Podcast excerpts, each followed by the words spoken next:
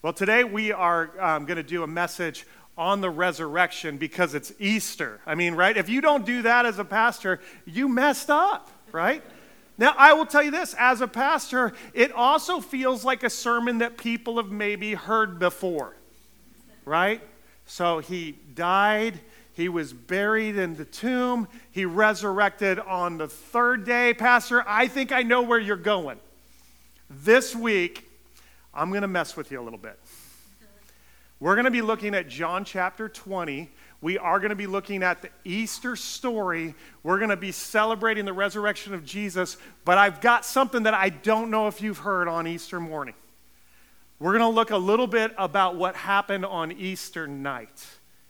And the reason why is because I think that there's probably a lot of people in the room that when they think of the resurrection and Easter, there's a little part of them that are like, well, I wish that was true.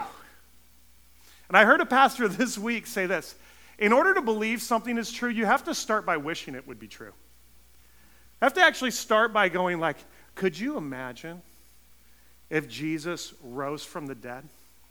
And actually, on that Easter day, I think the disciples we're about to read about were a little bit more at the spot of, I wish it was true than I know it was true.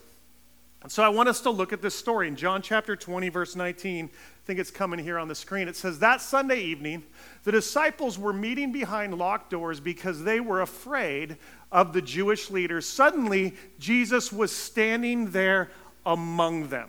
Okay? So I, I want you to think a little bit about what happened on this weekend if you were one of the disciples.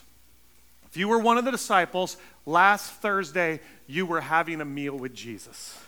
We call it the Lord's Supper, the common table. You're eating the meal, okay? They go to pray at night one of your closest friends betrays your rabbi with a kiss. Roman soldiers come, arrest him. You run your hide. If you're Peter, you're denying people. And literally on that Friday by three o'clock, the person you've been following, the person you've loved the most in your life, is hanging on a tree being crucified. Would you say that's a traumatic week in your life? By Saturday, there's disbelief. They're running. On Sunday morning early, the disciples get a report from Mary that says, Jesus is risen. I don't know what kind of disciple you are. I do know what kind I am. I would have been like, oh, honey, I miss him too. How many are that disciple? Come on. Can we say that in church? Are we allowed to go? There could be some doubt. I have some questions. Last time I heard 10 out of 10 people die, they stay dead. You're saying someone didn't? Come on. I'm that disciple. Somebody, it's so funny. People think, oh, you're a pastor because just hook, line, and sinker, you just believe everything. Oh, no. I'm a pastor because I had incredible doubts. I've read hundreds of books because I want to believe in something that I know in my bones is true. I think the disciples were at this spot where they were wishing it was true, and Jesus appears to them and he responds, Peace be with you. I think it was the moment where they're like, Are you serious? This is, this is happening. I wrote down eight reasons why I wish Easter is true. One, proves God is real. Two, it proves what the scriptures say that God truly loves me, that God is at work in this world. I mean, I try to avoid the news as much as possible because all it does is make me upset. You listen to the most upset people talk about things that are upsetting, and then I get upset and I upset my wife, and we get in arguments and we have a thing, and I'm like, why? But what I know is this there are real problems in this world. And I want to believe that God is at work in the lives of the people who are in charge of me. The resurrection being real, it means this that death is not the end. Can I just say that's such good news for me? I cannot wait for the day that I see my grandma and grandpa. I miss them. My grandpa died, I think, almost 18 years ago. I still miss him. I want to see him again. I believe, I hope. The story of the resurrection means this evil in our world doesn't win. It means this we don't suffer alone. It means our lives have eternal significance, that there's a purpose and a meaning to what I'm doing on this planet. I need to know that that's true in my heart. If all I do is live, die, and I'm fertilizer, it's not enough for my soul. I wish it was true because I believe this I was made for more. I believe you're made for more.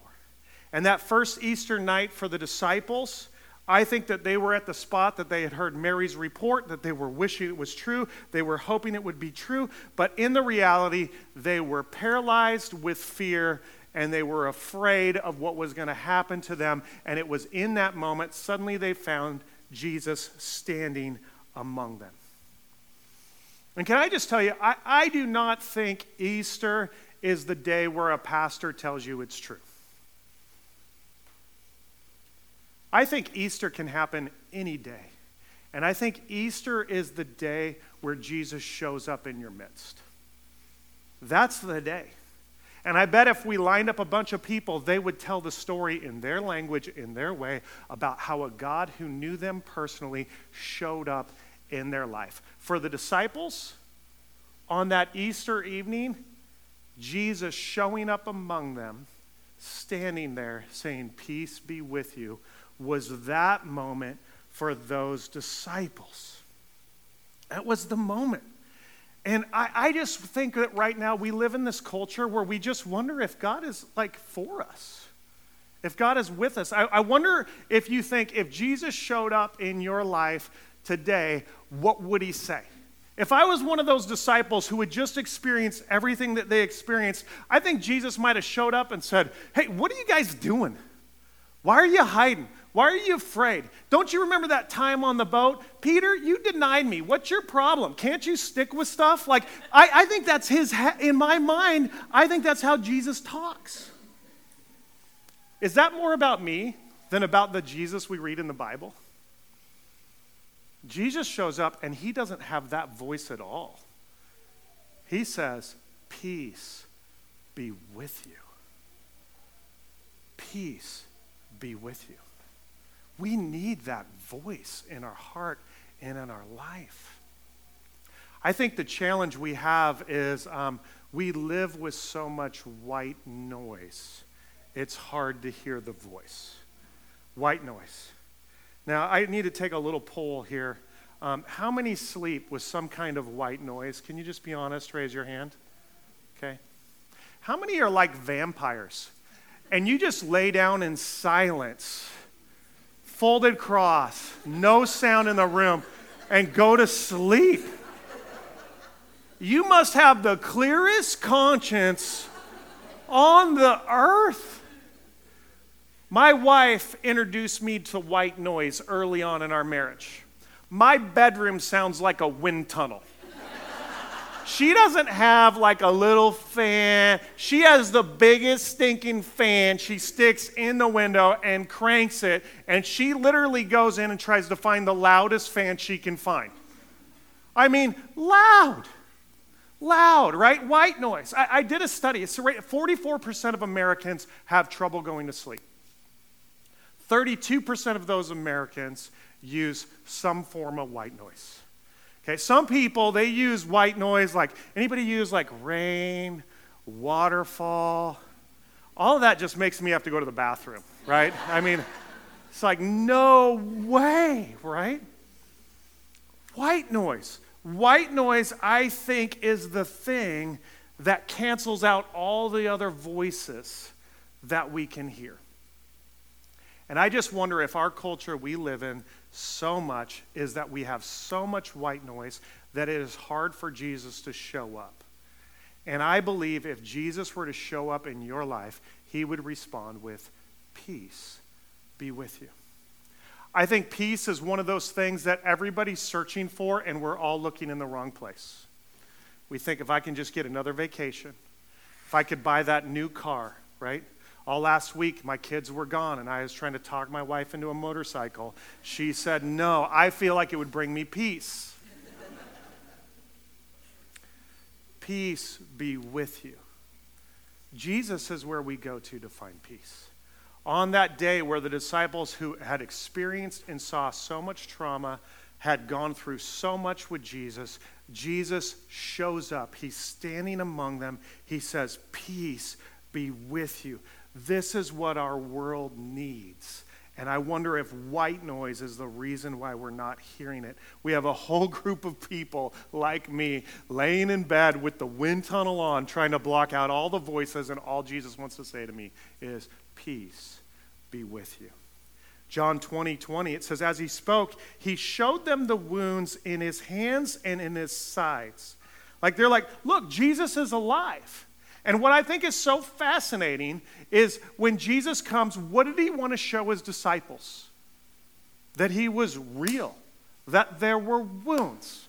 I don't know if you've ever thought about having the power of resurrection. I have. I don't know if I would heal myself with wounds. I think I don't want the wounds, right? I'm getting at the age where the scars that I did when I was in kindergarten are showing up on my face at 45. Anybody else know what I'm talking about? I would rather not have those wounds, those scars. Jesus says, I want to show you the wounds. I want you to put your hands there. I want you to touch them. Two things I love. I wrote this down. One, Jesus shows them the wounds. Why? Because he wants to show them that there is something real on this earth about the struggle and the challenge. The other thing I think is so powerful is that one, Jesus has wounds that the resurrected Son of God has wounds. Wounds are important. They're the thing that we face in our life. If you live this life for any length of time, you're going to have some wounds. Some wounds you can see physical on your body, some wounds are internal. You can't see.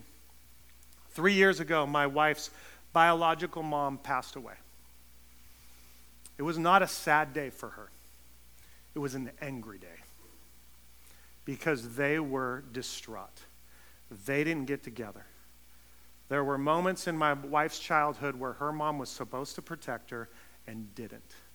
And she faced abuse and anger, and that woman blamed my wife for her childhood pain. Anger, wounds. When she passed away, our counselor described it like a shopping cart full of pain that just got tipped over and all the pain of her childhood spilled out everywhere. Wounds, internal wounds you can't see.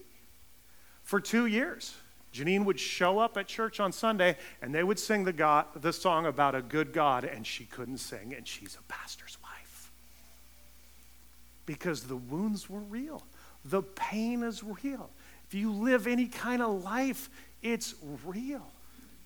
She processed it. She was mad at Jesus about it. He was strong enough that he, she could be mad at him. She walked through that pain. She came to a place of peace and healing. And her wounds now have become a story of what Christ is doing in and through her. Wounds are an important part of the journey of a human life, and Jesus knows it. When he shows up, he says, Peace be with you. Let me show you my scars. It's kind of a dangerous small group question, but if you ever go to a small group and you show someone your scars, do you know what they'll do? They'll start telling you their stories. You, know, you want to see my scar? Look at this right here, man. I broke my femur in kindergarten and they drilled something all the way through my bone, right? And you're like, oh my gosh, I didn't come for that, right? You know? It's scary, but here's the thing we relate to wounds because we all have them. And Jesus wants you to know that the wounds you have are not wounds that you've suffered on your own, that He is with you and among you in those. Powerful. I asked my wife this week, I said, honey, why do you wish the resurrection is true? She said, Because I believe there's a day I'm going to see my fully healed self. I believe there's a day I'm going to see my fully healed self. That's why I wish it was true. That's why I wish it's true. How many know? There's just a part of you that just knows there's this gap that I just can't get through or go through. And sometimes it's my wounds and my pain. And we need Jesus to say, Peace. I'm going to carry you through those moments. You're going to see your fully healed self alive. The disciples, they see that with Jesus. He says to them again, Peace be with you. How many would need to hear it more than once? How many would say, I've heard it a hundred times and I would love to hear it again? Peace be with you. As the Father has sent me, so I am sending you.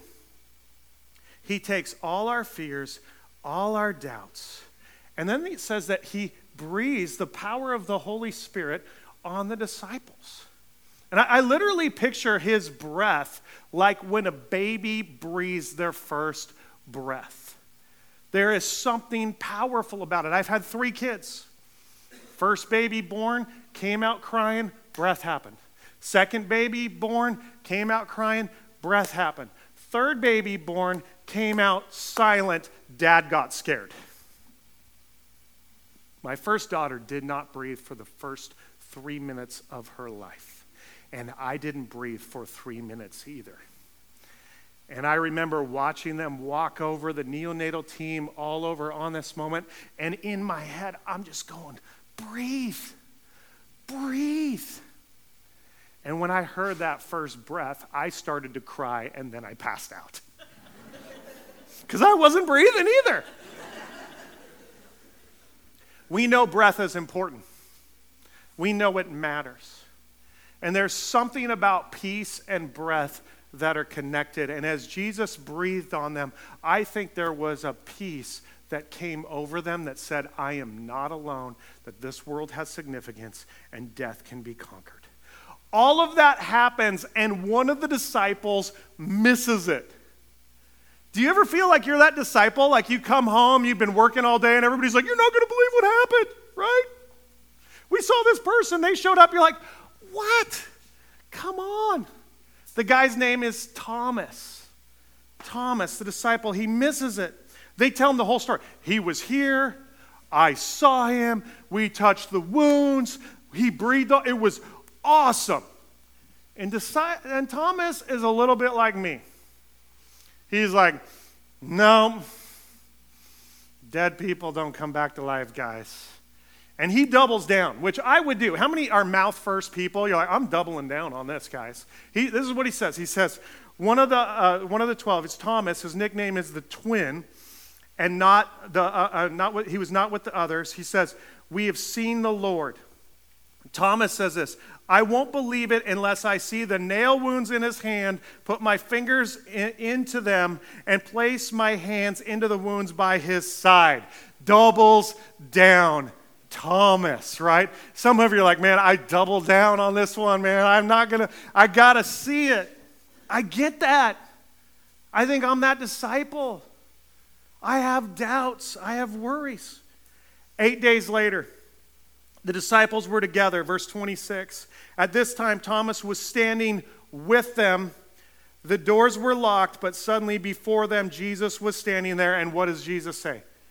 Peace be with you. Thomas sees Jesus. Thomas puts his hands in his wounds. Thomas experiences the peace the other disciples have. Can I just tell you, I don't know that Easter happens on one Sunday for everybody. Some of you are eight days later Thomas people. Some of you are 163,000 days later Thomas people. Thomas puts his fingers there, looks at, looks at my hands, puts his hands in the wounds. He says, Don't be faithless any longer, believe. Thomas responds, My Lord, my God. Thomas is famous. He's a twin. He was known as Doubting Thomas. And somewhere along the way, we got this idea that you can't put your faith in Jesus and not have doubts.